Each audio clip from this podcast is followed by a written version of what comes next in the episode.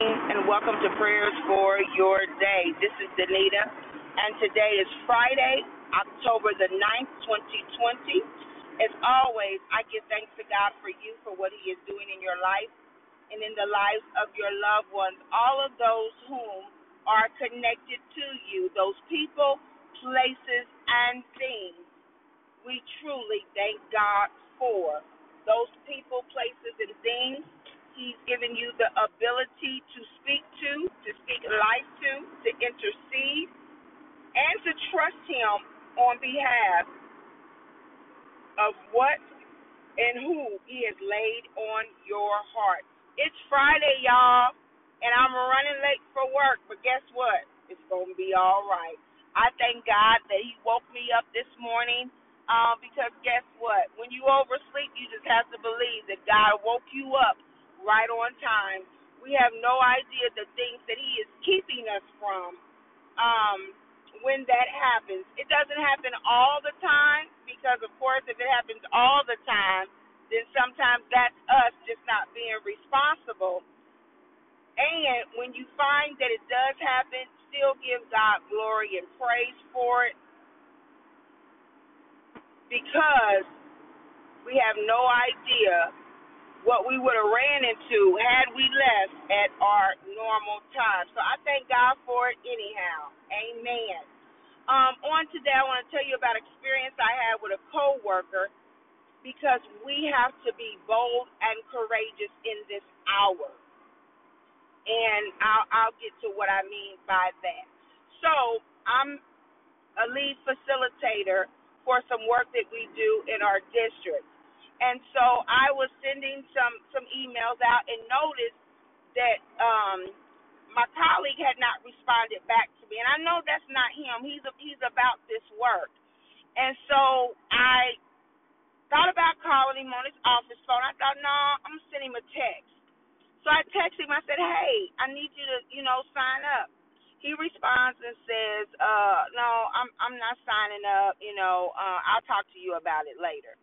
And I was like, okay, well, when are you free, right? And he says, oh, you know, it was after four or five. I said, okay, I'll call you on my drive home.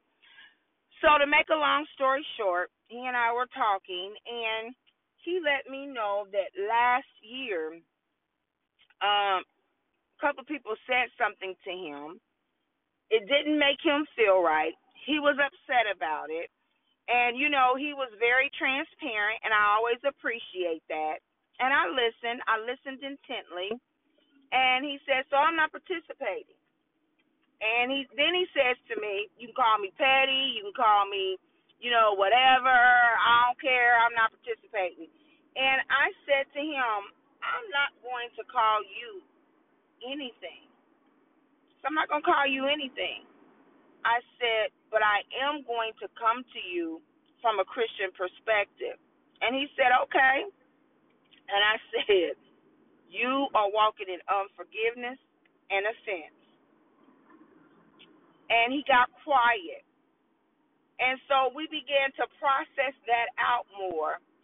And at the end of the call, we were sharing sharing biblical things. I was supposed to send him a couple of YouTube videos on some things I had come across. He was going to send me a couple of videos, but the conversation was thank you for reaching out. Thank you for for touching base with me. I thought no one would even notice that I hadn't responded. And then when I got your text, I was like, wow, you know, he said and then he said, um, I need to think about that. He said because I want to be in God's will. And so it gets me back to in this season, we have to be bold and courageous.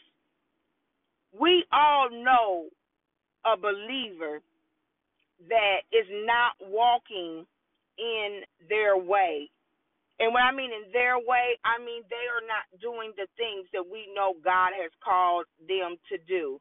I know this guy. I know that he's about this work. I know that he knows and loves God. I know that about him. So when I didn't see him, I had I had to reach out. It wasn't for anybody else to reach out. Even though he's a he's a male and I'm a female, I had to reach out as a sister to a brother. I had to reach out to say, I know you're missing, and we need to talk about why you're missing. He was transparent, which I appreciate that, which allowed me to be transparent. When he said to me, You can call me petty, I could have said, You are petty. Right? And some of us would have done that. But guess what? I've learned. I've learned over time. And there was a time in my life I probably would have said, You are petty. I would have came in agreement with what he said. But guess what? I can't agree to what he says, even about himself. I have to agree with what God says about him. What God says about him is that he's a man of God. What God says about him is that that is his child. So I came in agreement with what God says about him but I told him what he was walking in, not who he is, but what he was walking in. And so, as believers, I want to leave you with this be bold and courageous with those that God has entrusted into your life. He's not a family member. Um, he's not a loved one. He is a colleague and my brother and my brother in Christ. He is connected to me in this work. So because he was transparent about where he was and where where he was stuck at a year ago, that allowed me to be transparent with him about where he was today. Not who he is today, but where he is today. Who he is today is the same person that God called him to be before he was formed in his mother's womb. But where he is today, or as the other day, was he was a child of God walking in offense, a child of God walking in unforgiveness, getting ready to miss, possibly miss what God had for him. Now, somebody just said, Well, how do you know he was going to miss anything? You're not God. You're right. I'm not God. But guess what?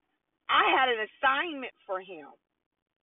And I dropped that in his spirit last semester. We had just never circled around to it.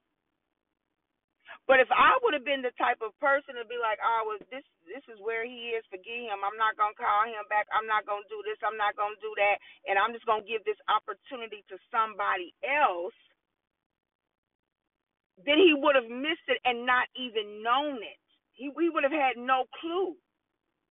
But I was able to say, hey, you know, we never got to this.